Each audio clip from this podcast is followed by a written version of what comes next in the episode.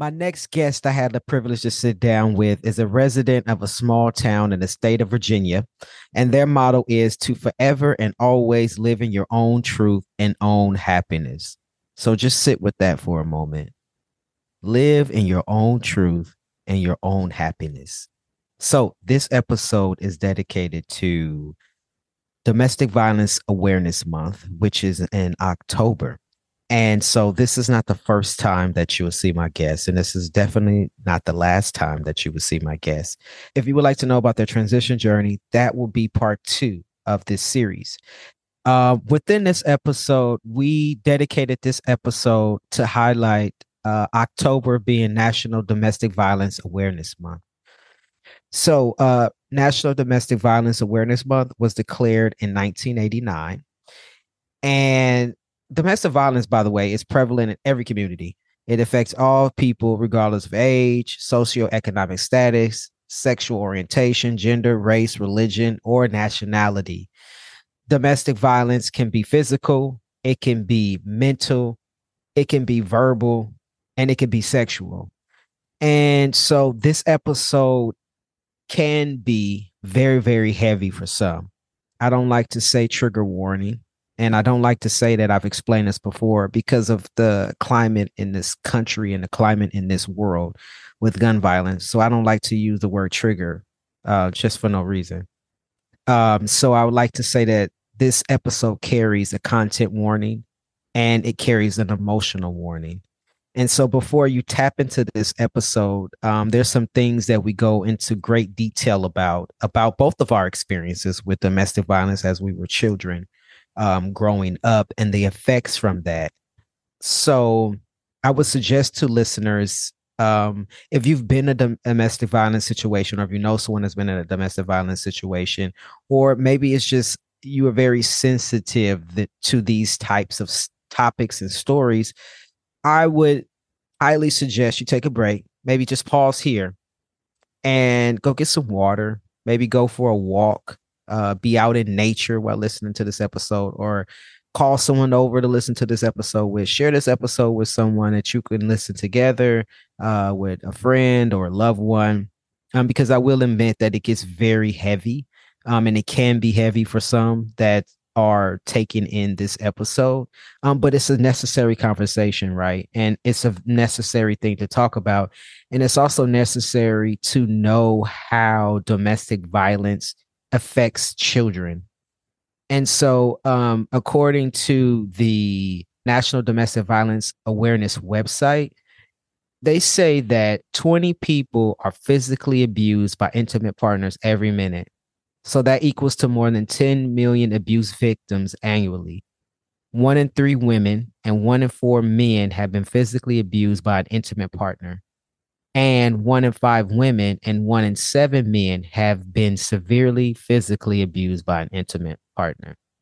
And so we we we know that uh folks that are victims of domestic violence and don't get this wrong right? Biological or cisgender men or masculine folks are not always the perpetrator or the aggressor in domestic violence situations right? So domestic violence can come from feminine identified folks as well, right? So let's let's let's say that also. And so within a lot of domestic violence situations, um, every year millions of children are also exposed to domestic violence. And domestic violence incidents affect every person within a household. And especially with children, it can have a long lasting and negative effect on a child's emotional well being, social and academic functioning, right? And as there's been studies that say that it can affect the child's digestive system, it can um, affect their ability to learn, their speech, all of these things, right? Just their overall health and well being versus a child that would grow up in a healthy, loving um, type of environment. And so I want to say also that within this episode, we talked about both of our stories and what we've experienced as children we also discuss ways in which um, we sought help and also um, how we chose healthy masculinity versus toxic masculinity. And so this is a really good episode. I also would like to say that this episode is kind of long. So if you want to pause it in the middle and you want to take a break because hey, you like, yo, y'all been talking for an hour now. And so maybe it's heavy, or maybe you just need a break and you want to come back and listen to it a little bit later. But I would like to say that there is an emotional warning attached to this, and there's also a time um, element attached to this. But this is a really good episode, and it's a really necessary episode. And this is actually the first time that I've ever discussed me being a child living in a house with domestic violence and growing up in a domestic violence environment. So I usually always say, enjoy this episode. Um, I hope that you enjoy this episode, but I won't say that this time because of the context of the of this episode and being a domestic violence awareness episode. Um, I hope that this episode brings awareness. I hope that this episode brings some sort of explanation, some sort of clarity uh, for some folks and around domestic violence. And so listen to this episode, share this episode.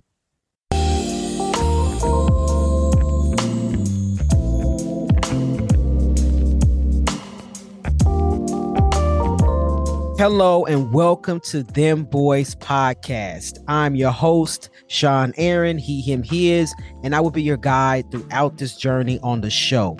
This show is a platform where trans men of color voices will be amplified as we share our stories. Trans men of color are not monolithic.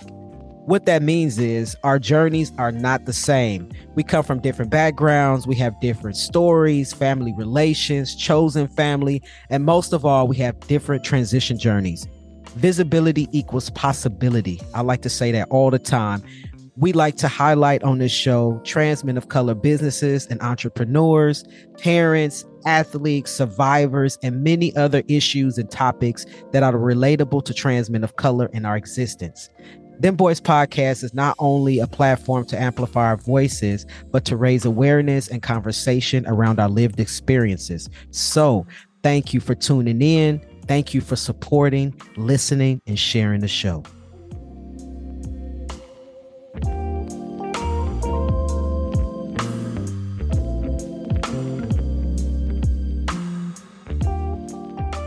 Welcome to Dem Bois Podcast. I'm your host, Sean Aaron, he, him, his. And this is a special episode. So, if I don't know if you know or not, but October is National Domestic Violence Awareness Month. And so, my next guest, we're going to discuss our experiences as children growing up um, in households and being exposed to domestic violence. We want to bring awareness to the subject. We want to also discuss how we chose healthy masculinity versus toxic masculinity. And we would like to share some resources and also how we maintain our mental health etc etc so this is going to be a great episode. My guest has if you want to know more about my guest and their transitional journey that episode will be next week. So uh welcome to the show. Welcome welcome welcome. Yes. This is always recommend tune into the podcast. They are always a vibe. They will help you spiritually mentally and also physically. 10 out of 10 recommend Yes, thank you. Appreciate that. So you want to go You're ahead welcome. and introduce yourself for folks? Hello, everyone. My name is Nick. He, him, his um, pronouns.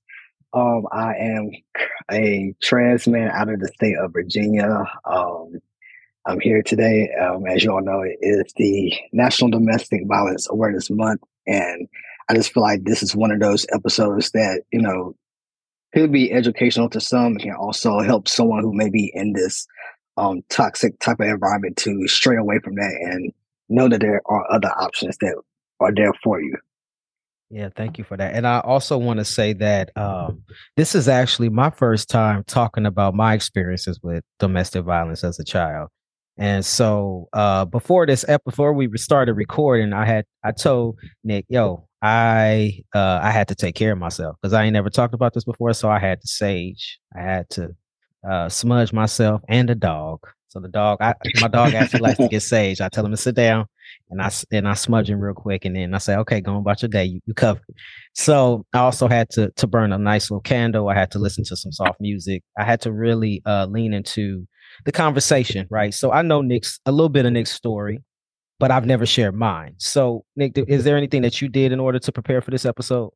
It's more so, like I said, um, staying in a positive mindset. Um, where I have, you know, discussed this before to some individuals, it's you know, it made me more comfortable in speaking on it.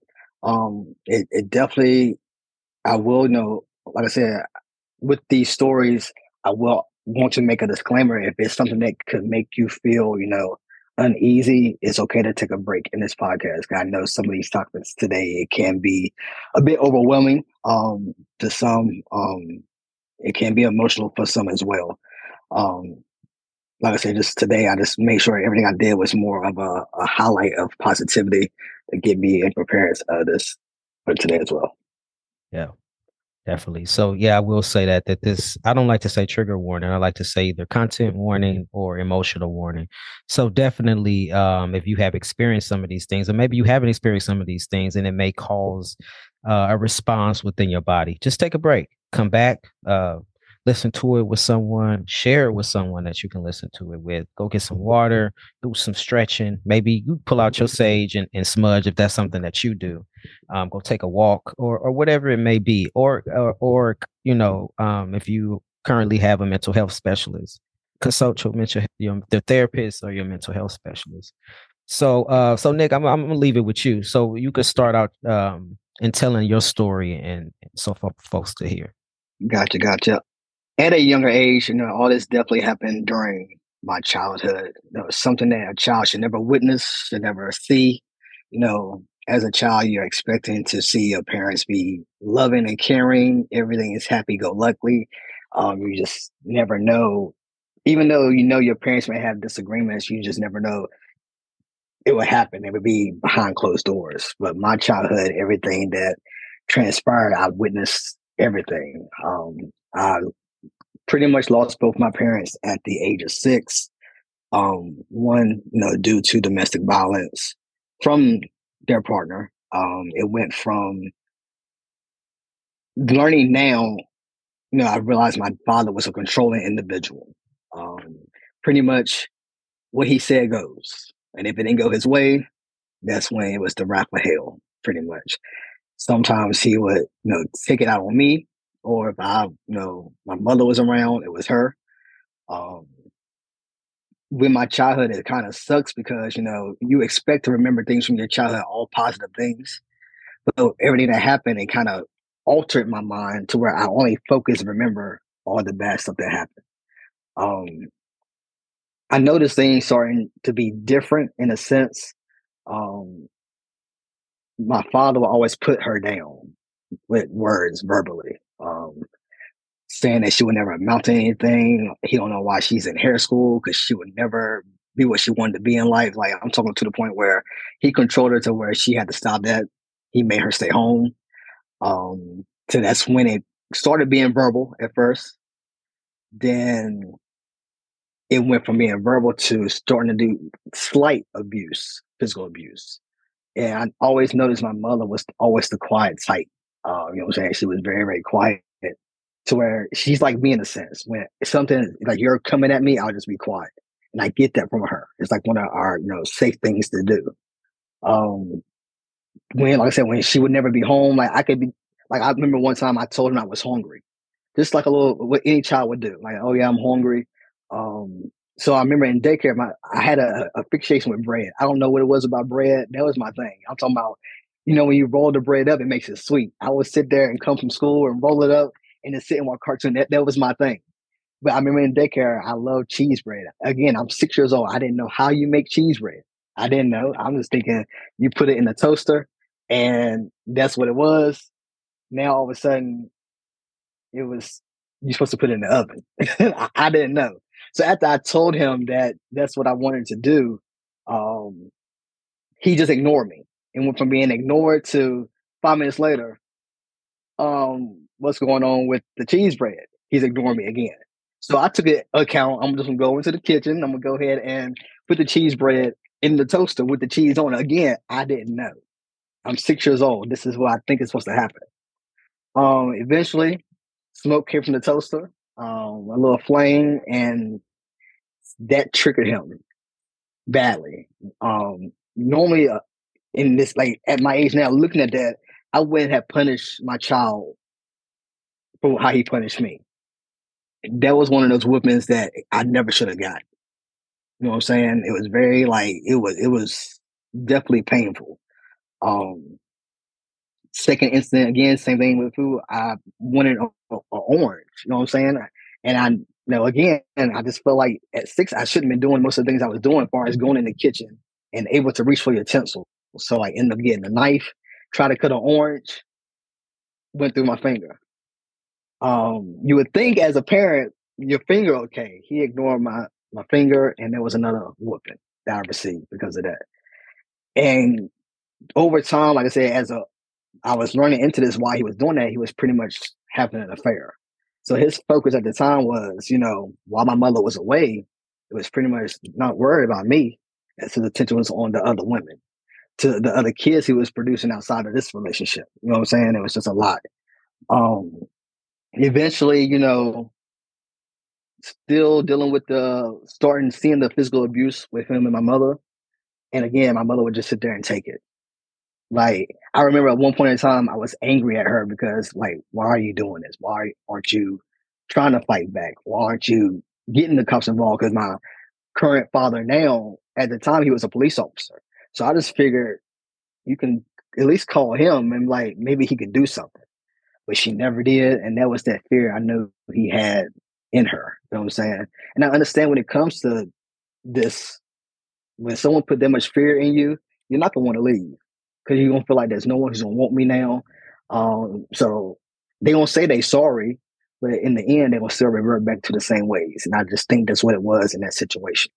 Um, one point, you know, my mother did finally stand up. She did. Um, we finally ended up leaving all our stuff at the house to the point where we moved in, you know, definitely with my grandma. My grandma was very supportive in this because, of course, she knew everything that was going on.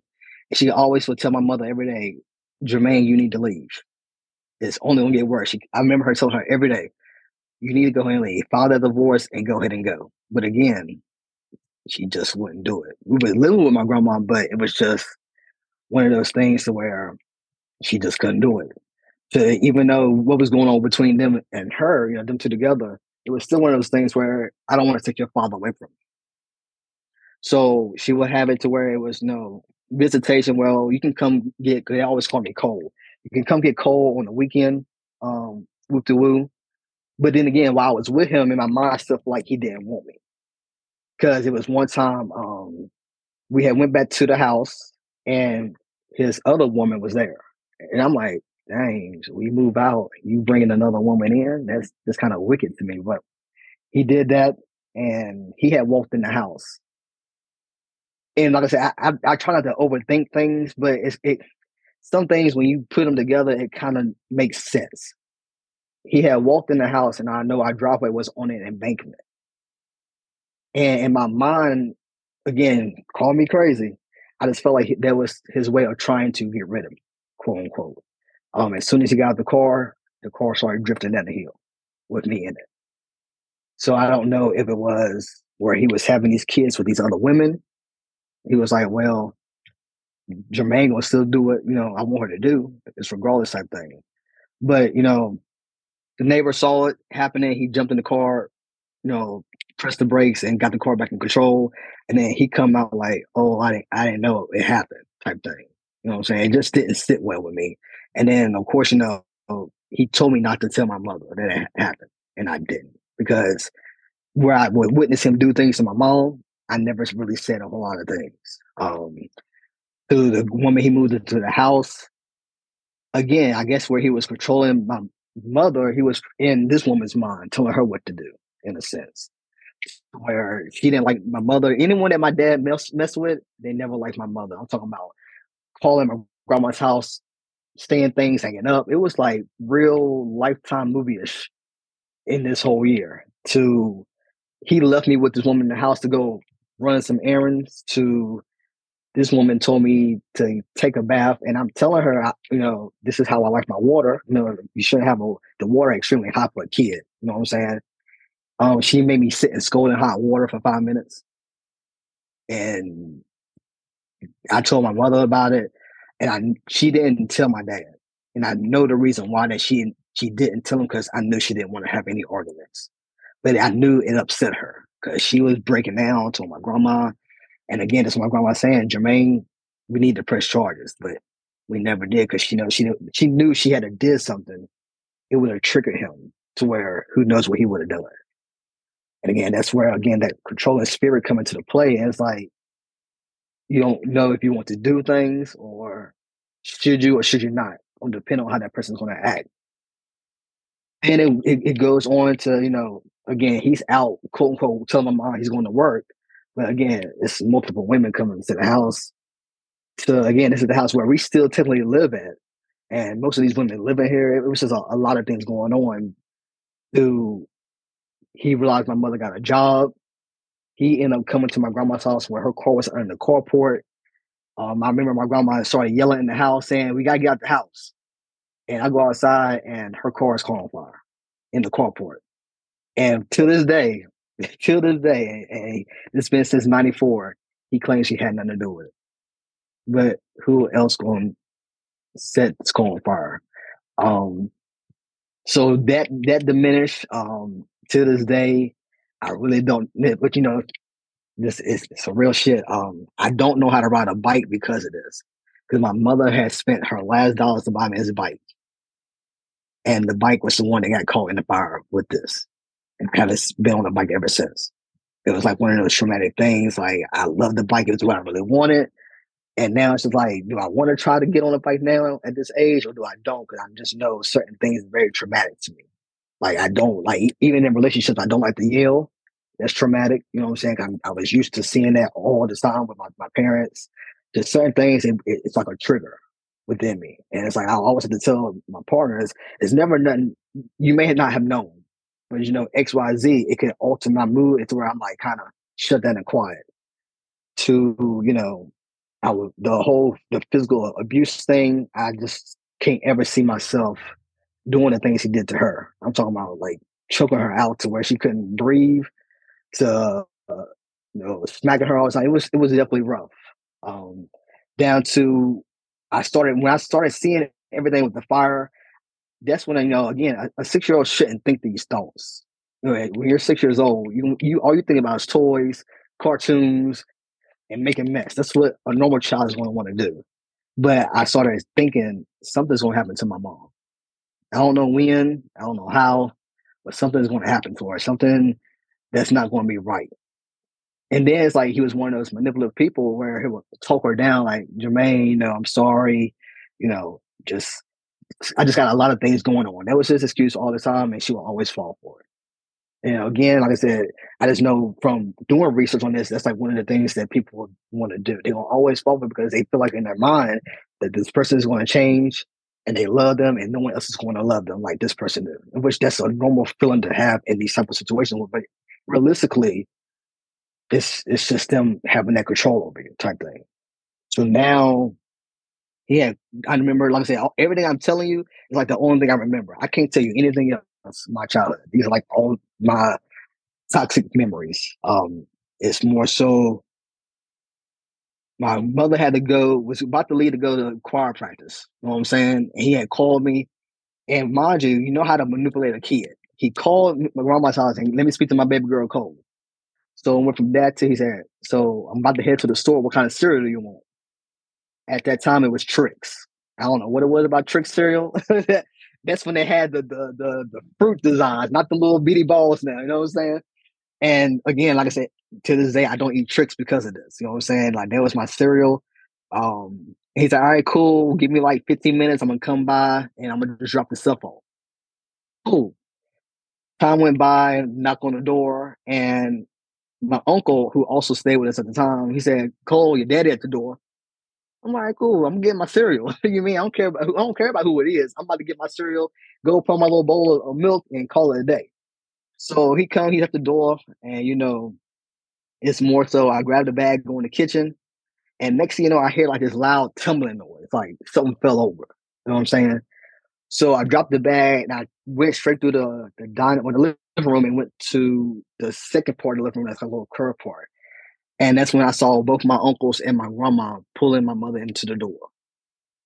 And when I went all the way fully in, you can see he was repeatedly punching her in her face. I'm talking about I'm talking about not one of them little baby. I'm talking about he put his entire might into them punches. Um, as soon as they finally pulled her in, I noticed in his right hand something black. So thinking at it now, I'm thinking that may have been the weapon. But where they shut the door, he got his car and drove off. And my mother was like extremely one of those light, light, light skinned individuals. So for me to look at her and she was definitely unrecognizable. I'm talking about it was purple, green, like swollen eyes, busted lips, the whole nine yards. And my grandma said again, Jermaine, see, we need the fresh charges. I remember that clear as day. And my mother said, Joe, I'll be all right. So I was like, something has got to give. So my grandma ended up calling my uncle at the time. He come over and he kept trying to plead to her, Jermaine, let's press charges. And she kept saying no. She kept saying no. Then at the time, that's when they ended up taking me away because you know they didn't want me to be around there. So I stayed with my, my cousin and my aunt and uncle at the time for maybe like a, a few days, just for the, my mother, I guess, to get herself together. November come around, um, and all this, uh, mind you, all this happened within a four month period. All this. So, like I said, me and my mom could be out on the street. Again, the people that my dad was messing with who didn't like her, running off the road. I remember we was about we was playing chicken with a car. Like that's the first time you know I realized what what chicken was. I'm thinking chicken, you know what I'm saying, that you eat, right? They said, nah, chicken is you got these cars coming, whoever move first is who's gonna move first. And I remember this clear as day. She came and got me from school, and we were coming down the road, and a car just hit on. And I overheard, you know, her telling my well, her sister that happened, what, who it was, and probably the reason why that they did it. So that's like I said, looking at it now, it's like, oh, y'all low key jealous of my mom because she has him full time technically, and y'all really want what she got, not knowing. Look at the the, the shit that he put her through. You know what I'm saying? To like I said, November came about, and of course, this is know, the this is matter of fact the week before Thanksgiving. Uh, my dad came and got me, and he was like, "Well, I remember one time I let the dog out. We had a child, a black child, and I named him Bear. He was a cute little thing. And I lit the cage up and he ran away. Never seen him ever since. Did I get beat for it? Yeah, sure did. I might have beat the skin off my butt. He did. Um, so his excuse was, oh yeah, um, now peoples, they got some puppies, and I know you don't have Bear anymore. Let's get you some puppies. And mind you, I'm I'm one of those people. If we're riding around, I will focus on the scenery and I'll know what things is. So of course, me in the passion say, I'm like, I know this area. This is where my aunt Wanda live. I, I, I know I know these trailer homes. I know where we at. So of course we go to the like when I tell you this man was so smart, he played everything to the T like it was very valid information. Like you would have believed it. You would have believed everything this man said. So we went to the the spot and I'm noticing, oh, that's my aunt's trailer, but I recognized another car in front of my aunt's house. And it was my mother's boyfriend's car. So I was like, oh, he's there. Okay, that's that's but I didn't, of course, I know not to say certain things around him. My mom always said when certain people around and your dad asks about it, don't say nothing. And I never did. Of course, when he would tell me not to do stuff, I was like in the middle. I was like the middleman. Like when one parent would tell me don't say nothing, I don't. And when the other one try to get information, I don't say. It, it was definitely one of those toxic things as a child. To we went around a little corner and he pulled up to this trailer. I mean, I tell you, this man is smart. He went and knocked on the door and you heard dogs barking. So I'm thinking, well, this is the house where we're getting puppies from. You know what I'm saying? I'm hearing a whole lot of dogs barking. Um, he go knock on the door, no one answer. He come back in the car and said, um, well, they ain't here. Let's go to McDonald's and get something to eat and we'll come right back.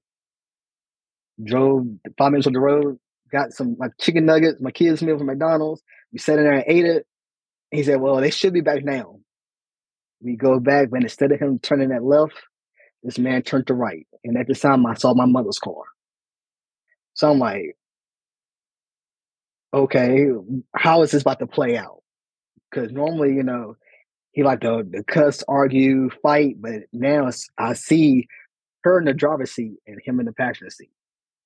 So of course, it started like any other thing, them arguing, them calling her out her name, to everything, and he's acting who he was.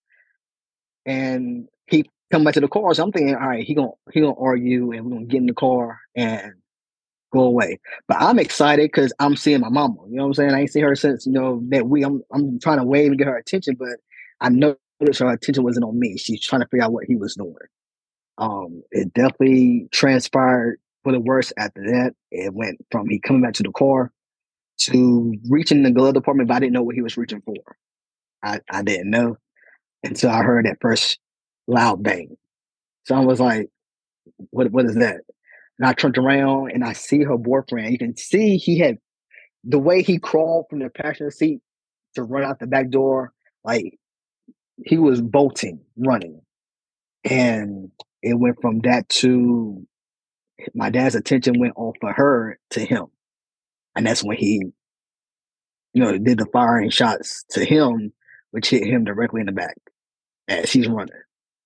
To the last two and final shots, while my mother's out the car, because from what the, the documentation stated, that first shot that he did went from the passenger back to the front. And that's what hit, you know, her neck area. So she was trying to get out the car. And then I guess the last two shots was, you know, as the court stated, the quote unquote kill shots. And then he gets in the car. And at this point, I'm screaming. I'm hysterical. Because I'm like, yo, what, what is going on? I felt the heat of the barrel of that gun to my head, and he told me to shut up, and I shut the fuck up. I'm talking about the tears stopped. listen, whatever you want me to do. Because I didn't know from everything that was going on, what if it was to the point where he didn't want me either? And that was his way of, you know, all right, well, the main person is gone. Now let's go ahead and take the witness out too. I didn't know what was, I didn't know anything that was going to happen. So again, when he told me to shut up, that's what I did. Hey, this is Sean Aaron. I'm the founder and executive director of Dem Bois Inc. I am also the host of Dem Bois podcast. As you may know, Dem Bois provides financial assistance to trans men of color in order for them to obtain gender affirming surgery we have great news. We're currently looking for volunteers to help support our programs.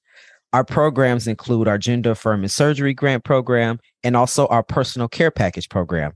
We personally curate packages filled with personal hygiene items. Just to name a few, things like tissue, soap, towels, toothpaste, and toothbrushes. We mail them out to trans men of color across the country who may be in need of help caring for their personal hygiene needs. We are looking for volunteers to help raise funds to support our programs. Also, we're looking for someone locally to the Bay Area to help us put all of the care packages together. If our mission is something that resonates with you and you would like to help support our work, just let us know. You can send an email to hello at dembois.org. That is H E L L O at D E M B O I S dot org. And we will get back to you with further details. Thank you for listening, and I hope you enjoy the next episode reverting back to that trailer we had went to about the dogs, when I say this man lies, they did an interview with that person and they say they don't know who the hell my daddy was. So that tells me he must have been scoping the area and or stalking, figuring out my mother's whereabouts. Um, so it definitely in the next two hours, he ended up dropping me off to his, his brother's house. And when I tell you, I it was like one of those you would think was getting chased by the cop type thing. That's how fast it was going. I don't know. I'm scared. I'm getting slung around the car. Like, I didn't know what to expect. Um, then he finally said took me to his brother's house, and it definitely. I was I was like trauma. I mean, it was a traumatic thing. I was just stuck, and I was definitely one of those kids that was always hyper. I'm talking about you know when you got the kids that we sit sit the hell down. That was me. I, I, I was sitting down. I'm talking about not not move, moving. I remember I had to use the bathroom so bad. I had to go so bad. I just I just didn't. I didn't want to move. And I know I was at my uncle's house for like maybe a good 45 minutes. He didn't already left. He didn't took off. And they said, Well, he, your dad told us to take you to your grandma's house, so we can go ahead and go to um take drop you off. The whole entire car ride, I'm I'm starting to shake now because uh, again, all this happened while I was in the car. So now I'm in another car. I don't know what's again. I didn't know what was going to happen. So they finally take me to my grandma, and of course, my grandma, that's that's my baby. She said, um, they was like, yo, um, Miss Miss Mabel, um, Cole is acting different. You know, Cole Cole ain't talkative. You know, she's just just quiet. And my grandma said, well, you know how Cole is. Cole getting her mood. and she started laughing. They had a little small conversation, and we went in the house.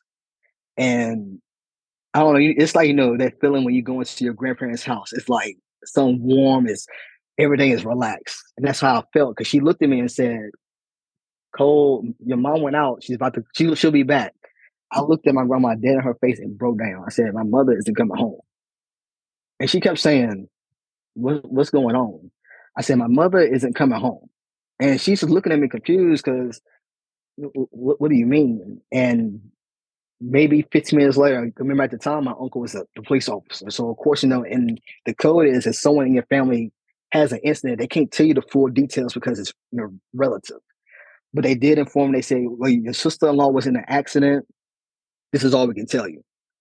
So when she, we got that phone call, she was like, your, your mom's in the hospital. What's going on, Cole? What's going on?"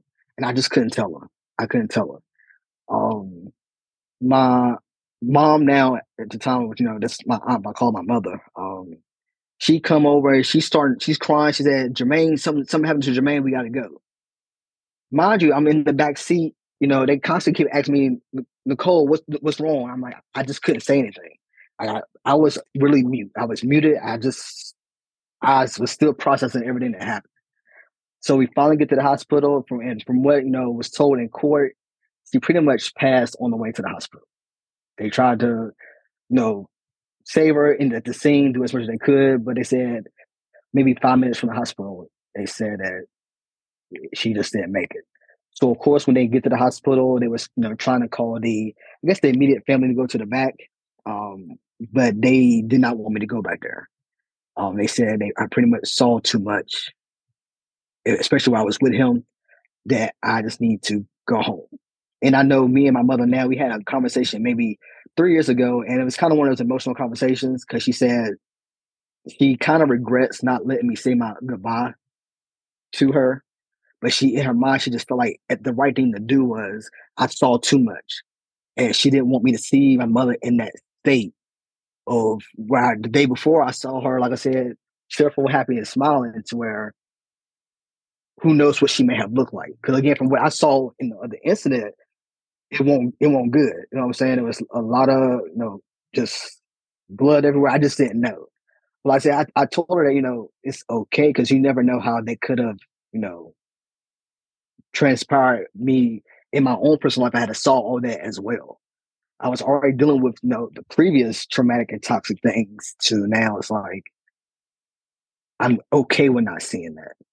And then of course, you know, the funeral come and it was still registering that my mom was dead. You know what I'm saying? Because like I said, I'm six. I'm trying to figure out. Well, my mom's asleep. In my mind, I'm seeing her laying in this casket. Mama's asleep. She don't wake up. So as, as I'm looking around, everybody crying. I'm talking like the entire city is in this church. She's and they're crying. Like, why are they crying for? Like, what's going on? And then it dawned on me at the actual burial that I'm like, well, wait, mama's in there. Why, why is she getting to the ground? And then that's when my other aunt came and said, and she just sat down and she pulled me away from everybody. And that's when she, you know, how with kids, you can't really fully say too much.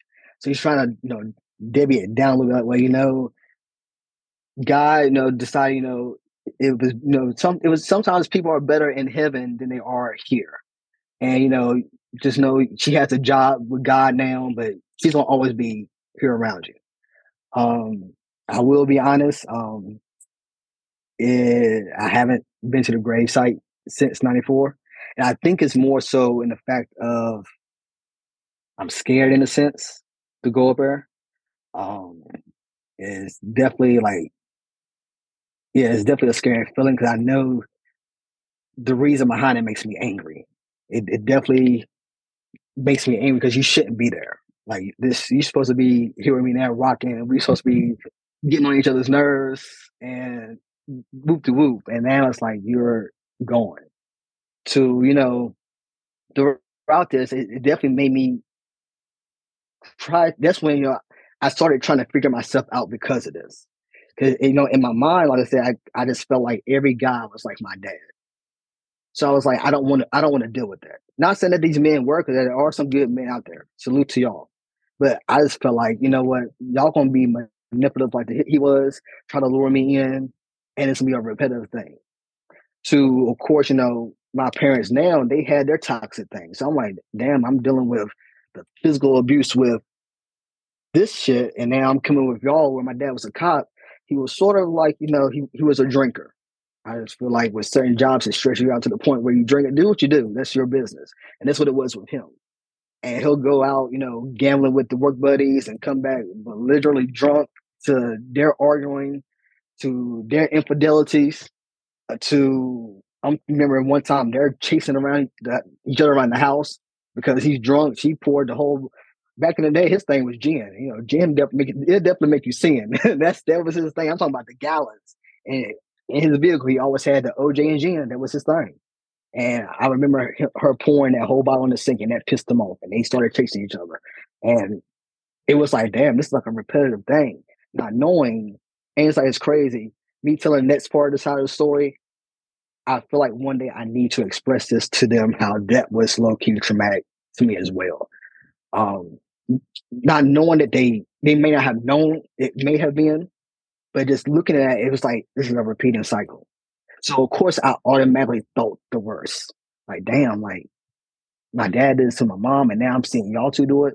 It was definitely one of those um scary moments to where I know I end up telling her I wanted to go back to my grandma's house. And that's when I went back. This is, you know, after we did the court thing, of course, know, my, my dad now, double life. He's been in jail since 94. Um, though, of course, in the state of Virginia, one of these Commonwealth states, after so many years, you can file for an appeal. He's tried three times and been denied ever since. Um, I, like I said, after court and everything, I would I stayed with my grandma, and I remember one night she came in and said, "Cole, why are the lights on?" And I told my grandma, uh, my, at this time I'm seven. I told her I haven't been asleep in a whole week. Mind you, I'm seven years old. It's been what going on a whole week before I had any type of sleep. But every time I closed my eyes, I heard the gunshots, and that scared the fuck out of me. And that's when it was like, we need to go ahead and put Nicole in counseling. Because if if she can't sleep like this at this age, if we don't do nothing now, what's going to digress in the future? So that's when it definitely went to that. And that's when I going back to, like I said, me starting to figure out who I was as a person. I was like, you know what? Let me see what it is dating women. You know what I'm saying? And I, that's when it, I made a decision on being the more dominant one because I felt like I would never want to put the person I'm with through the same shit that my dad and everything I witnessed to my partner to, you know, the more toxic thing from, you know, seeing my friends do it to their partners. And I would, you know, I lost mad friendships over there because I'm telling them that what you're doing ain't right. Obviously, those friendships weren't supposed to be in my life. So if that's how it ended, that's cool. I'm gonna stand on what I believe in. Like even when it comes to certain movies that have it in it, I it kind of rubs me the wrong way. I'm like, yo, like I know it's part of the acting, but when you experience this in real life, it triggers you in a different way. To, you know, I felt like, you know, I, I think I told you the story as well. Um, I think parts of my life wasn't excelling the way I felt like it because I had, you know, when the universe, like you know, in our previous conversation, you know, it allows certain things to happen and not happen. And I just felt like, you know, things wasn't progressing as it should at all. Like it wasn't progressing. And it was based off having all this hatred built up in my heart for this man. Like you took my mother away. Not only you took her, you took both my parents. And I'm supposed to be in a loving home with a family, possibly having other kids within us, not these outside women. But you you you didn't you didn't slip this shit away. So I told my homegirl, um, I think I want to see him. Mind you, I'm 22 at the time, and this happened when I was six. So I got the entire um, the form. I filled it out.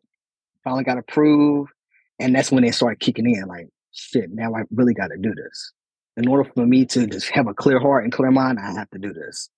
To that was the longest five hour drive in my mind. It felt like three days. I didn't drive. I just knew mentally I don't want to drive. Just let me just sit in silence while we we get there. And it was definitely an eerie feeling being in jail. Um, and I, they said, yeah, well, just sit down. Well, when he come out, we bring him over. And I kept hearing the door open and close for other inmates. So I knew I said, well, that's gonna be the door they that they come in from. You know what I'm saying? and it went from from this door open this one this one particular time, and it didn't feel right. Again, you, your intuition would never lie to you. I said something about the way this door opened. It ain't sitting well with me. And I turned around a little bit, and it was him. And I didn't know what I wanted to do. I didn't know if I wanted to just go up and up and fucking leave. I didn't know. I was just stuck. And you know, it just rubbed me the wrong way. Cause I this is where I, I know mental illness is real. This is a real fucking thing. Um he's trying to hug me like everything was okay. It was more so like, um, um, hey, this is my baby, sir. What, what, what? No, this is not what we're here for. And I told him that he kind of looked off a little bit, but let's be real, like this this is something that needs to be done. And it was him asking me how I was doing, asking about my grandma. That was irrelevant. Like again, this is not what I'm here for. It was pretty much me asking him, you know, which again I knew the reason why you did it. You just didn't want my mother to be happy on her own or with someone else. I knew it, but I wanted to hear from your voice. So when I asked him, the bullshit that came out of his mouth was, Nicole, I didn't mean to do it. And I, I do apologize if I am saying my, my dead name. This is just what I'm just used to saying um, at this. He said, Nicole, I didn't mean to do it. So of course I told him at the moment, I said, Well, if you didn't mean to do it, why didn't you just leave it as a normal argument or beat her like you did before and just leave? You took it to the extreme and taking her life. And not only that, you made me sit and watch it. So how do you expect this turnaround to be? You know what I'm saying? To, you know, he's apologizing and that's when, you know, it went from anger hurt to now I'm emotional. I'm crying because it's like it's just now you're feeding me bullshit. And now the fact that I'm having to relive these thoughts for trying to forgive you, because I'm gonna forgive you. That's the biblical thing to do. So I can go ahead and go on with my life. I'm gonna forgive what you did, but just know I'm not gonna forget. So I don't think that me coming to see you, that I'm gonna have this cordial relationship with you, like you're my dad, my father, and I'm gonna come back and visit you. This is just my closing chapter in my life. And I told him, I said, you gotta understand, I, like I explained, I ended up, you know, stop dating men because I felt like they were all like you. I ended up choosing the street life because I felt like the street life, because that's what you did. You and your, your brother was in the streets selling drugs. So I was in New York doing what I had to do because I felt like this is what my life is supposed to be because this is what I saw you do. I said, you don't understand. Like you put me in so many predicaments mentally that I didn't have no way out. Today's where I, I wanted to just take my life because you're you're haunting me You know what I'm saying? It was definitely traumatizing to, you know, the fact that you now only, you know, you had this fear in my mother's mind. To this day, my grandma is still afraid of you. You know what I'm saying? This I, I, I didn't tell them that, but to this day, my grandma is very fearful of this man. And I noticed because when we first got that letter of an appeal, that morning my grandma was perfectly fine. We was outside kikiing, talking about the yard work, walking around. And then within three hours, she had a stroke. You can't tell me something in that letter thinking that this man was going to be released, then interfere with that. So it's just definitely a, a lot with this. And that's why I'm always keen to anyone, or if you know anyone that's not even to the extent of domestic violence, please get out. That's my motto. And I know it's easier said than done. Leave. There are several options there. If you really have true friends, because what kills me if you have the friends that know you're going through this and they still entertaining. Well, he's a good man. This good man shouldn't be beating your ass. This good man should be taking care of you and making you feel secure in yourself. Please leave this, and especially if there are kids involved. I have a friend now who had a similar situation in the same city that I'm in. Not only did he take her mother's life, he took her sister's life too. Like this is a real thing that happens and people don't really want to talk about it. And it's like the ending can stop now. There are several different ways. Relocate. Start somewhere new. I know people are afraid of change. If it's going to help you from getting out of that toxic relationship, leave. I would tell anybody that. I would never like I luckily my, my brothers are the men now, they don't do that. But I always tell them, I say, listen, if it came down to a point where you and your partner ever got physical, I'm not gonna be mad at the reason why. I don't care if it's, if it's her fault or whatever. I'm gonna be mad at you because as a grown man, you should never put your hands on a woman any type of way, like you know, smacking or punching, choking. Don't do that. Walk away. People are really, when it comes to arguing or dealing with these controlling issues, they don't fucking think first. You know what I'm saying? They rather go and light the match now and go. Breathe and walk away. But again, that's what people do. And also with this, you know, there are also females who are violent as well. And that's and it, people don't speak on that. You know what I'm saying? They only focus on the men. Well, the men, no, it's women out here too. They will, they will control a man to where the man is afraid because you never know what this woman's doing to him. And it's just, it's definitely a scary feeling, especially growing up seeing this. It definitely changed me as a person for the better. Because, like I said, I don't see myself ever being that controlling and that toxic. Um, that's where, of course, I took full control of my mental health to make sure I'm secure with this and I'm okay. To where I don't let the triggers fully take control when it should fully happen. Because before it was it was bad. It was bad. Like to this day, I don't own a gun. Even though I know I will have one if I need one for safety. I won't. I won't have one. That's just my thing. I just can't do it. Like even in the courtroom, they having to bring the gun out because they found the gun. I'm on the stand crying. because I knew that was the gun that took my mother's life. It was a very traumatic, traumatic thing. And like I said, everyone, please just get out. It's it's not worth it staying with this person. Don't let them keep coming back. I'm sorry. You know I love you. That's that's what they always say. I'm sorry. I, I always love you. You know what I'm saying? Because they know you're gonna fall for it every time. They they know what to say to keep you around. Now knowing the cycle is gonna be repeated over and over and over again. But that's definitely my story. Um, like I say, I'm not trying to, you know, tell my story for anyone to feel sorry for me. It's more of a educational thing. It's more of a open your mind and know there's other options of getting out. It's more so not letting anyone control your life in that aspect. It's more so someone put their hands on you, press the charges. People are so down for the street code, press them charges. It's okay to do that. Don't let anyone put that type of fear in your life to where you don't want to do anything. Hmm. I want to say, um, first, I want to just uh, just of silence for a moment, just honoring your mother, um, the loss of your mother, and just honoring who she is, who she was, and who she would have been. Um, so just a moment for that.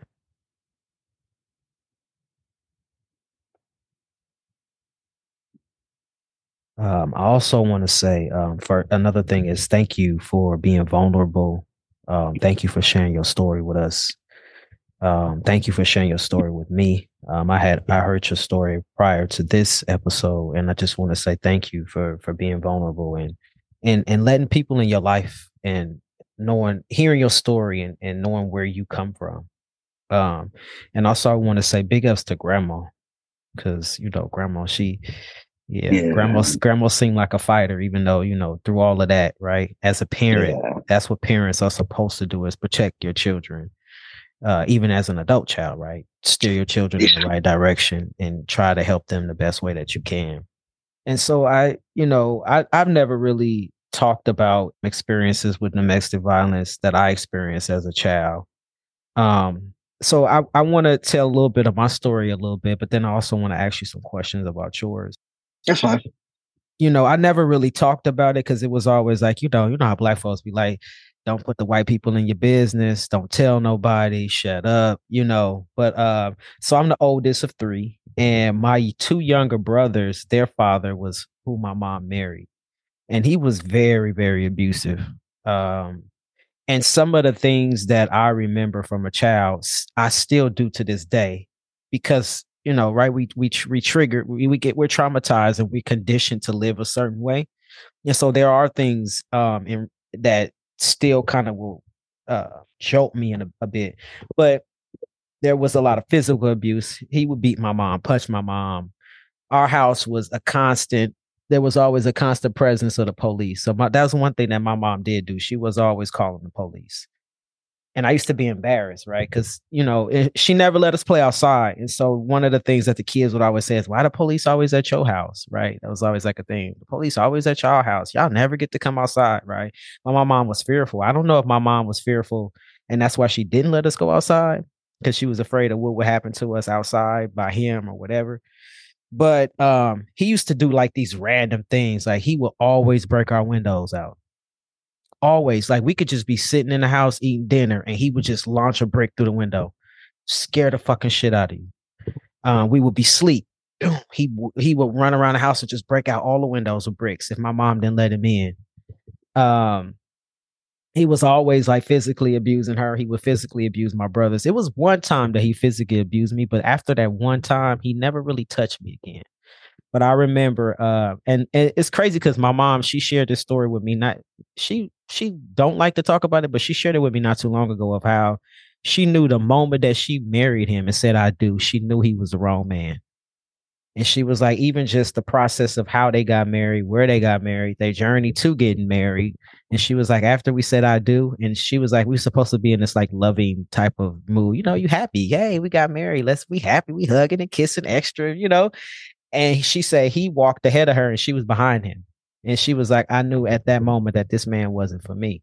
But I guess she felt the pressures of the church because my mom was heavily in church or whatever. And I don't know, she might have been pregnant. I don't know. She might have been lying to me and she might have been pregnant and she wanted to get married because her ass was pregnant. I don't know that part. I need to ask her that shit. I'm gonna call after this. was you pregnant, girl? That's why you got married. Any anyway. But um he was just he was just angry. I don't know why that man was angry. Um, but I remember one time my mom had got a job and she was working at the local little UPS or whatever. So over here they all the the sorters is the overnight shift. I don't know how they do it in other locations. I'm sure everywhere else it's a little overnight shift. And I don't know this man. She done left me with this man. I probably was like maybe six years old. And so I wake up and I'm like, where my mom at? You know, so I go in the room. I just see his ass in the bed. I'm like, wait, where my mama? I I went to full panic mode. I'm crying. Where is my mama? Like where where is my mom? And so he was like, "Shut up, go to bed. Shut up. She coming back. She at work." I'm like, "No, where is my mom? Like I went. I don't know you. I'm." And so I remember he just he choked me. I'm like, "Six, you choking a fucking child, right?" He choked me, and then he kind of like threw me down on the ground, and he he stood over me, and took my ankles and put my ankles over my head, and sat on me. Now we talk about a grown man on a six year old. I couldn't breathe. I suffocate. I was. I couldn't breathe, and I'm like, I can't breathe. But I'm still crying, and I can't breathe because your your grown ass is sitting on me. And I remember I just peed on myself. And then he was mad because I peed on myself. So then I got a whooping for that. And I remember my mom coming home in the morning, and she was so mad that he ever put his hands on me that she quit her job. And so she didn't want to, she didn't feel safe leaving me with him anymore. So, and it's kind of crazy because my mom never worked after that. She didn't work for many, many years after that. She stayed at home for, oh, I don't know, for many years. Hey, this is Sean Aaron, the host of Dem Bois podcast. Are you enjoying the podcast so far? Great. I'm glad that you are. Would you consider donating today to help support the continuation of this podcast? As you know, this podcast aims to serve as a platform to highlight and amplify the voices of trans men of color and share our transition stories. The podcast not only aims to amplify trans men of color voices, but it also raises awareness around our lived experiences. You would like to donate? Where can you donate? Great. I'm glad that you asked. Link in our description will take you directly to Network for Good, whom we've partnered with in order to collect donations for the podcast. Or you can visit our website. On the website, click the donate button, and from there, you are able to donate directly to the podcast. All donations are tax deductible. What does the donations go to? Oh, I'm glad that you asked. Your donation will help to support our production costs. We are working with Jasmine from Pink Lady Productions that brings you this awesome content. And also, we pay our guests an honorarium. Pay our guests an honorarium. Yes, we do. Why? Because as trans men of color, we would like to support and uplift each other and honor the time that's given out to come here and share their stories. So, if you love this podcast, share, and donate. See you on the next episode. Take care. So she raised my two little brothers. So when she finally got the, the guts to kick him out, right? She would let him in, right? Because he the father of her children. So occasionally he would she would let him in, but he he would get violent. He would throw shit. He would break shit. Um, I remember one time. So she had this lady at the church who was her friend, and if my mom ever listened to this, I'm sorry, I'm telling your business. but she had this lady at the church, and the lady was like, "Why don't you do something to him?" You know, she kind of put that in my mom's ear. She never really thought to do anything to him. She just took whatever he gave her, right? And so, uh, and so she, she, he, he was physically beating her at this time, punching her, pushing her, yelling, all this shit. And so she was like, "Oh, I gotta go make." She had to go make my little brother a bottle. So she went in the kitchen, you know, old school. We ain't talking about y'all new school parents. They got the little bottle warmers. We talking about the old school parents where you had to warm that bottle up in that boiling water on the stove, right? And so she put the bottle in there. And so he's still hollering and yelling and fussing and throwing shit or whatever. And so he come in the kitchen and he grabbed her arm. I guess he didn't he didn't like that she wasn't paying attention to him and she was busy, you know, she busy taking care of your child, motherfucker. So she took I, I watched this and I remember she took the bottle out of the water. She set it on the counter. And I don't know, she kind of like gave me a look because I moved. I'm like, ooh, some shit about to go down. I know it. I feel it. And she took that pot of water and she threw it on him. Boiling, we talking this boiling water. And he hollering and screaming. And so the fighting kind of got worse, but then he was burnt. So he kind of like chilled out for a minute. And that's the one time where I remember my mom stood up, but she was mad that she stood up. I don't know, like why would she be mad, right? She was mad that she stood up. She was upset that she um that this lady had to that she allowed she says she allowed the devil to use her. I don't know how she felt that way, right? And so she was mad at the lady for putting that thought in her head to defend herself. She was mad for defending herself. And I don't know if she was mad because she did it in front of her children and she felt like I should never let my children see me in that way. I don't know. But she regretted that. And she was talking about this recently of how she regretted that she got she stepped out of her character in that moment. Um, but the police was always a constant in our house. Um, I don't even now, like you said, in relationships, I don't like to yell. I don't like to fuss. I don't like to do none of that. And and don't get me wrong, I've had I've had moments in relationships in the past where I have been an uh, a, an abuser, and not because I wanted to be, but because I felt as if I was defending myself. So I, I, you know, I had a an, an, ex, and she should have been an ex long before she was actually an ex, right? And she was verbally abusive. She would hit me, and I got to the point where I was tired of her hitting me. Stop hitting me! Don't please get out of my face. And I remember it was this one time where she spit in my face, like she went to the deep depths of her her lungs and just cocked out something nasty and green and spit it in my face, and I lost it, and I physically assaulted her and then I broke down after that because I was like, oh my God, what I what I thought was a had, you know, I had witness and I thought I didn't carry with me. I just released that onto this person. And I felt super guilty about doing that. That was the last time I did that. And because I remember how I felt bad because I remember my mom. And I and I remember my mom's face when she would get beat, mm-hmm. unrecognizable. And I was like, I just did the exact same thing. I just made somebody feel the exact same way that my mom felt. And that's when I knew, like, yo, we can't be together. That's just that's just it. If we get to that point, I got to go, you got to go. Of course, it went on for a while, and it got more unhealthy and unhealthy. But my situation, as as I listened to yours, it wasn't as, you know, I didn't watch my mother get murdered. I did watch my mother um, get beat, and I watched my mother defend us. I remember um, uh, once my mom went to court to get a restraining order, and he showed up at the court. He beat her outside the courthouse before she went into the court, and uh, it was so you know how they they called up. It was like several women there, so they called up several women in a row. The judge did, and you know they was issuing restraining orders on a significant others or whatever. And so the judge was like, and I was with my mom. And the judge was like, it was some. He was like, my bailiff was just telling me that it was some woman in the hall in the in the lobby that just got beat by they by they uh they their husband.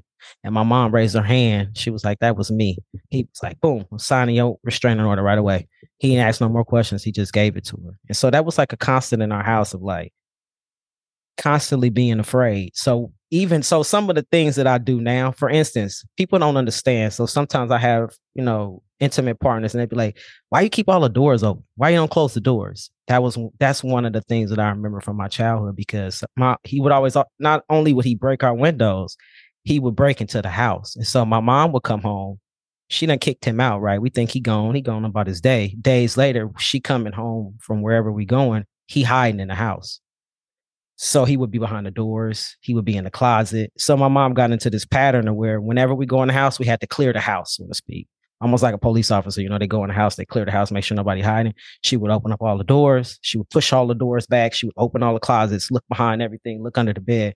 Okay, safe. He not here. So that was really traumatic. So even now, and I realized that not too long ago, I'm like, damn, that's why I keep all the doors open because I'm carrying this with me, not necessarily knowing that I'm carrying this with me as an adult. I'm in my 40s, right? This happened when I'm eight, nine, 10 years old. And so I had to realize, yo, Sean, you got to unpack that shit. So going into therapy and talking about some of that shit, now I actually close my door and I feel okay closing the door, right? but it it took years of recognizing like damn that's that comes from um from your childhood and even like we used to have like this little uh bathroom uh not bathroom excuse me kitchen window so we lived in an apartment complex and so the staircase was right in front of our door for the upstairs apartment and so before we would leave so sometimes he would even hide under the steps so when my mom opened the door he right there he always had this habit of like sticking his foot in the door so she can cl- she couldn't close him out and so then he would just put, use his strength to push the door open and then he would get in and wreck, you know, cause havoc in the house. So my mom was always scared of, okay, he gonna be outside. So we had to look out the windows, make sure he wasn't hiding in the bushes in front of our house. Make sure he wasn't hiding under the stairs. So my mom would clear that and she'd be like, okay, we can leave. Hurry up, hurry up, hurry up. Right. So then we make sure everything is clear. When the same thing coming back in. Okay, is he is he outside hiding? Is he in the house? Yo, domestic violence situations um, and when we talk about it being with children um, it causes a lot of things in children not just not being able to sleep but it, it affects children's digestive systems it, it, it affects their mental health it's a lot of studies about what a child being in homes where there where there's domestic violence can affect their their growth and their learning process and all these all these different things. So when we think about like people being violent, we think, oh, well, where did they get that from? Right? They say certain things is passed on generation, generation. So I want to ask you if you even know, like, do you know like your father's family history? Like, do you can you pinpoint and say, you know what, he probably violent because maybe it was violence and he grew up in uh, in a household. Where do, do you have any idea where where that came from? You know that part I really don't know. I just I also you know just recently found out that before this happened, he was previously arrested for killing someone for calling his mother the N word. It was a, a, a white guy, and that was his retaliation. But he got out after with so many years, and I noticed. I don't. I don't like I say I, it's kind of hard to tell because I just know my older sibling, which is you know, his child with someone else, she acts just like him, like to the T. Um, she was just in trouble for you know as she say, a pistol whipping fight with her and her boyfriend. They was going back and forth. Just I'm talking about they. She has his similarities down pat. So it's like far as his childhood or anything, I don't really know. I never really met his mother because you know she passed before I was born. So I don't. It it has to be somewhere in the line of I'm guessing maybe how he was brought up, or maybe him witnessing thing. I don't know, but I know that his his brother has his little issues, but it's not physical. He's got like he's currently in jail. He just couldn't get rid of that the street life because you know in his mind he still think him and my brother is like the the top kingpins of the city. So I don't know. I don't know where anything stems from. Like I said, that's why I kind of stay away from my older sister. Like I said, I would love to have a relationship with my siblings, but I don't choose to because they look just like this man. They act just like him.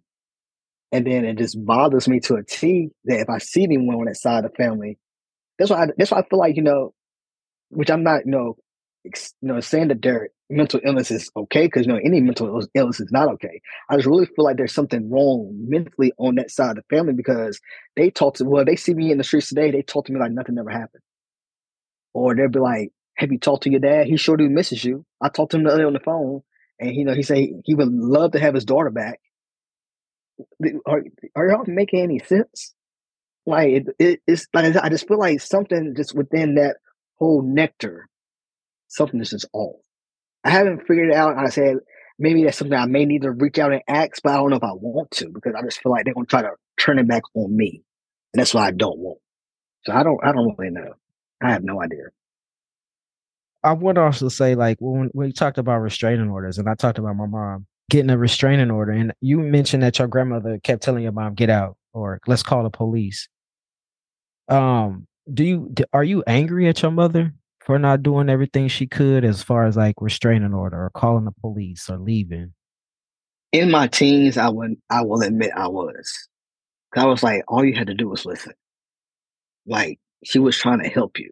But then getting older, I understood more why she didn't. But it was definitely a time I was like, you knew better. Come on now. We had ways of getting out. You, you you already took the first step and we moved out the house. That's the first step. But you still had that attachment. You still let him in your presence. So it definitely was one of those hurtful moments. And I think that's probably another reason why I haven't been to the grave site. Cause you know, I'm all like, she's looking down on me and maybe she know I had these thoughts. So if I go there, I'm gonna feel bad. And it was definitely, it, it, it, definitely bothered me, definitely my team. I'm like, to this day, I don't celebrate Mother's Day because of this. And it's just like, I get upset on myself. I, I detach from all social media. Not no, I guess you could say I'm jealous in a sense because like everyone's posting all they living relationships with their mom, and it's like I'm posting. uh I miss my angel post. You know what I'm saying? Like it bothers me, and I think again that's where I think where the anger came from. Like, no, we supposed to. I'm supposed to be posting you on Mother's Day, and we taking goofy, silly faces pictures type things. But the only picture I got of you is the the damn obituary picture. You know what I'm saying? It's kind of traumatic. Yeah, I got like pictures with my grandma have, but again, that's when my mother was in high school. So it's just like I don't really know much of anything. And then I went back to the photo album, uh, the funeral, and of course my mother has an album specifically just for that, plus the files and everything from the court thing. And there's a picture of her in the casket. And again, that's all I, all the pictures I have. And of course, I can't post that on social media. Know, think like, why the hell are you posting that?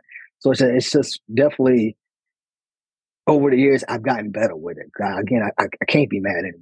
You know, like this man just had his hands so wrapped around your neck that you didn't know what to do. Like I said, I'm proud now. Looking at it now, you moved out again. That's the first step. You left. It's just if we had a little bit extra time, I feel like eventually that would have been going. And what I forgot to mention with my story, um, even in the court when we all attended court with Mandra, I missed maybe three months of school because of this. Because I'm having to go to court almost every single day. Um, the day after he killed my mother, their divorce was finalized. So that was his way of, well, if I can't fucking have you, then fuck it. Can't nobody. So not only did you take her life, you took someone else's family member's life as well. Because you didn't like the fact that she was seeing someone else. So that's just definitely a lot. Uh, definitely a lot. Yeah, and I didn't even I I just realized when you said that too, the other family. Um, do you have contact with the with the man's family or know the family? Because I know you're from a small town.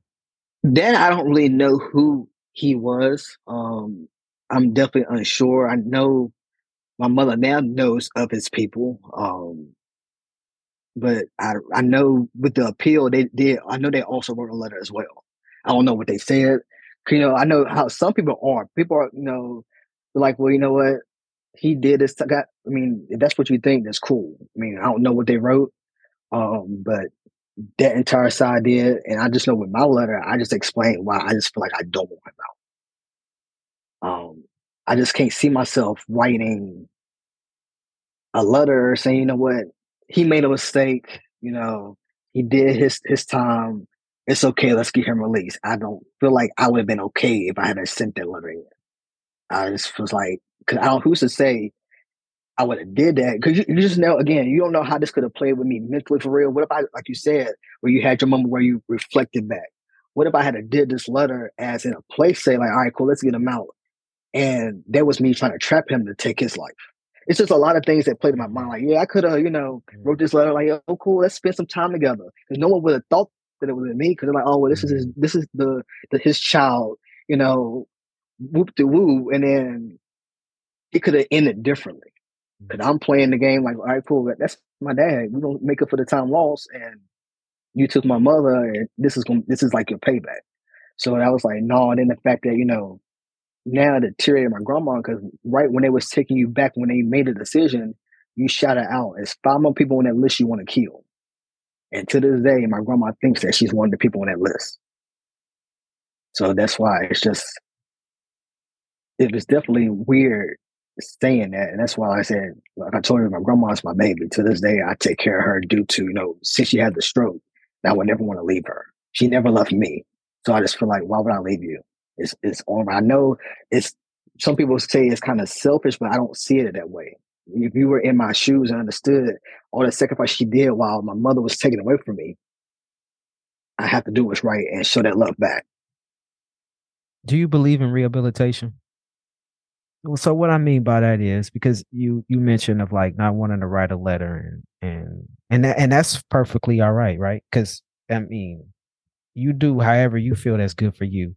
But do you feel like okay, you've been in prison since '94? That's what 29 years ago. Um, and you saw him when you were what you said 22. Yeah. So, do you feel like all this time in prison? He could be a different person. So meaning rehabilitation, I don't know. Well, maybe he found God and maybe like he, like changing his life around that he, yeah, he made a mistake. Yeah, rehabilitation where he like, damn, I fucked up.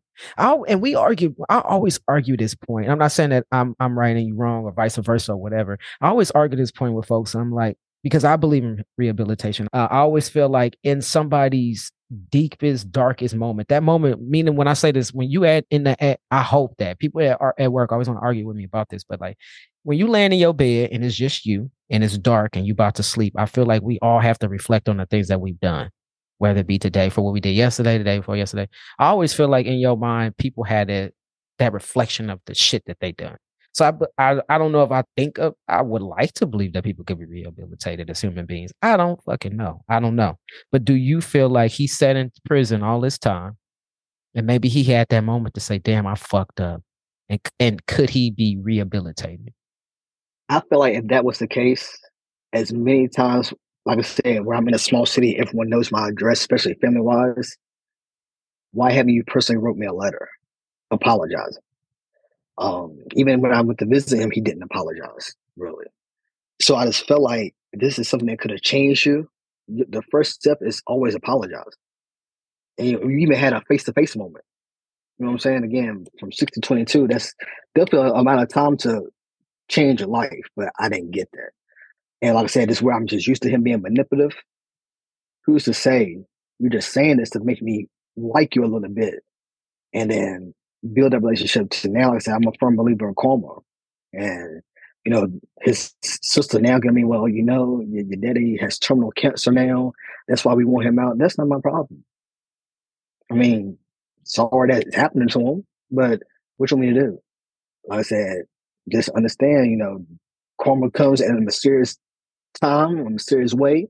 And just so happily, he has his terminal cancer. And I honestly wouldn't know how I would feel. I was to get a phone call today and said, "Well, inmate such such, such such has died." I wouldn't know what to say. I don't. I mean, okay, all right.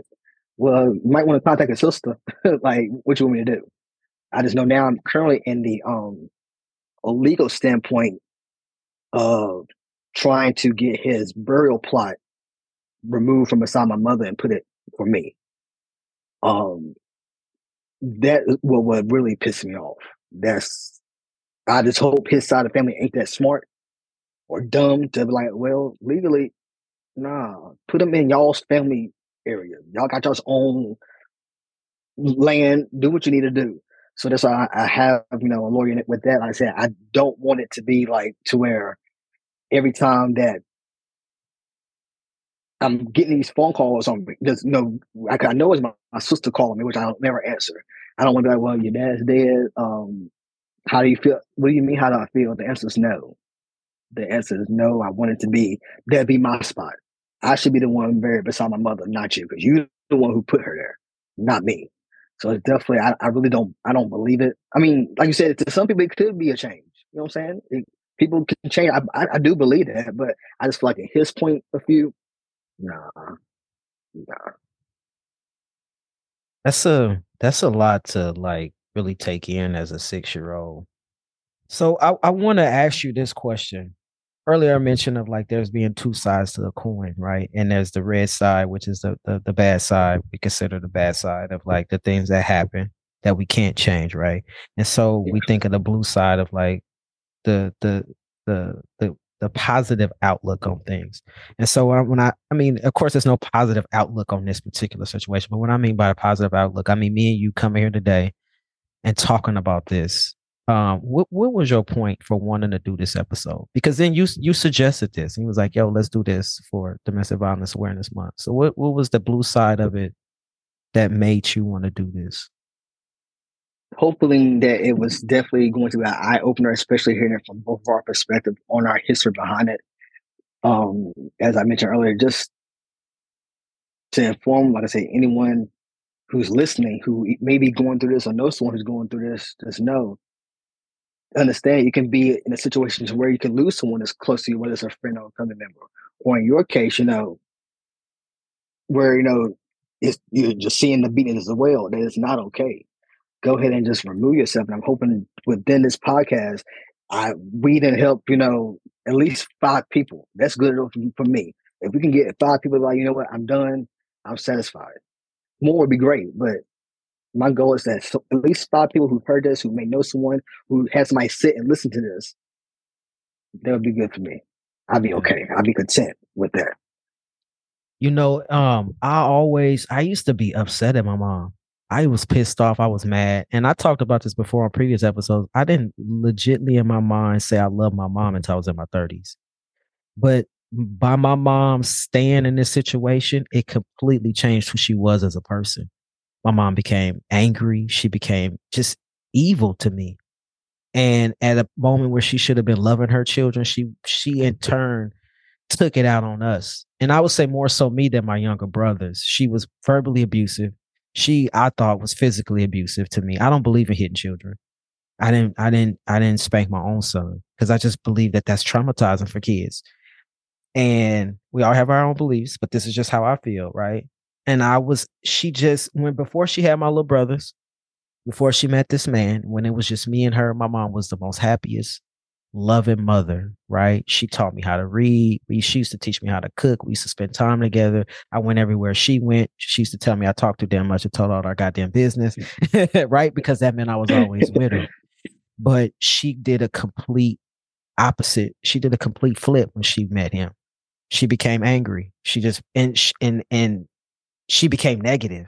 And so that, and I used to always be mad at her. I was like, damn, I, where, where's my mom? Like, who is, where is that woman who was here before? I, I always felt like she was dead and that I didn't love her because I didn't, I didn't know, I didn't know who she was. Who is this? You allowed this man to hijack the goodness in you, to hijack being a great and loving and nurturing mother. And so it, it just, you know, I, and I said before, right? I, I, I had never really talked about some of these, and I could go on and on and on, right? We've been talking for a while about this, and like, uh, and sharing different stories of like what happened when I was younger, and I, I, I feel like that wouldn't change the fact that if people know what abuse is, people know what verbal abuse is, people know what physical abuse is. It doesn't change the fact that if you're in that type of a situation, that you need to find uh, a way to get out, or even just some support. And I know that you say you had some resources um, you want to kind of like share some of those resources that you have? Yes, there is a national domestic violence hotline. You can either call in or even text. The call in number is um, 800 799 7233. And especially with that, you know, they can also, you know, you can tell them where you're located. They can also find resources of if there's any help in your area or somewhere nearby with that. And if you're someone who don't like to speak on the phone, which is okay, there is a text option. Um, you can text the word start to 88788, and it's still like the similar uh, steps with the phone call. They just go ahead, like it's like a chat representative almost in a sense, and they help you with that as well. Um, and definitely with um, those two um, resources there, it would definitely, again, can be your first step. You know, let me know this is what's going on.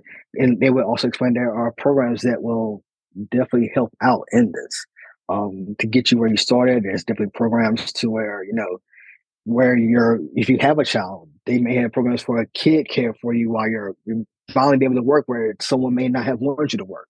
You know I'm saying? It's different options for you to do with these um, type of resources. Um, again, if you feel like you don't have anyone, trust me, there's always someone willing to help you. It's always someone. You just, you know, first start within yourself and believe that this is not where you want to be. Because some people be so consumed in their mind, like they don't, oh, I, I, there's nothing I can do. There's always something you can do. You got to first want this within yourself. And once you make that decision within yourself that this is what you want, everything else get left behind and you just move forward with it. Again, it can be traumatizing. It definitely can, especially if you're used to that or if you, you know, saw that growing up as a kid. There's ways out of it. Again, just take that step. Again, that number is 800 799 7233. And you can also text starts to 88788. And I do have a question for you as well. Cause I know you're like the one who's always asking questions. So I'm going to make sure that I ask you this. With this being, you know, your first time opening up this way, how does it make you feel? Um, it's a bit triggering in a way.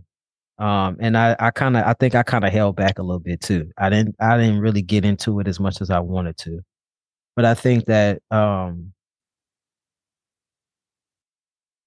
I, I, I think it's a little triggering for me, um, because I never really processed it, and I, I, I hold a lot of anger, and so, um, and a lot of anger towards my mom, and I think that also come from, um, when I've talked about previously of being homeless, right? So it all of these things that in the ways that my mother act, reacted, I felt was a a consequence of her staying in this bad relationship. And who's to say that it is or it isn't? I don't know. And I will also say it's, it's contributing to the church and all these things that are just like all intertwined of how um that contributed to how my mom processed and how she carried things out. But I think that um it feels it's triggered, but it also feels good to talk about because it's like if I, you know, it feels good to talk to somebody who experienced some similar things and to know that, yo, like even though we both experienced these traumatic things in our own ways, we still came out and grew up to be healthy, vibrant men, despite of what Correct. we saw despite yeah. of what how we may have been conditioned, right? Because we could have been like, okay, well, we we could have been timid and saying, well, we deserve that, right? Because our parents, our mothers, um, our mothers endured that, so that's what we're supposed to get, right? But in in turn, it gives me it gives me um makes me feel good that even though you can go through some of these things, because uh, you know we always hear like the ne- negative statistics. Oh, if children are in households, they this is the number for this. They thirty four percent to have you know be depressed. All these yeah. damn numbers, statistics, right? But just yeah. talking to you and just knowing that even though we both went through traumatic experiences, that we came out I won't say great on the end, right? Because we human beings and we all we all go through shit and we have to. We're still learning every day and growing every day. Yeah, but I feel like you know there is hope and possibility even through hard times of the things that we went through. So I still need to process some of that stuff and just really. That's why I have therapy, and I always advocate for therapy. And, and are you still in therapy too? Of course, of course. Yeah, love so. it. It's, it was it was a breath of fresh air. It is. It, like I said, the eye opener. Like, oh, I didn't, I didn't look at it that way before, and now I'm like, oh, it makes sense. It's definitely one of those things that is recommended.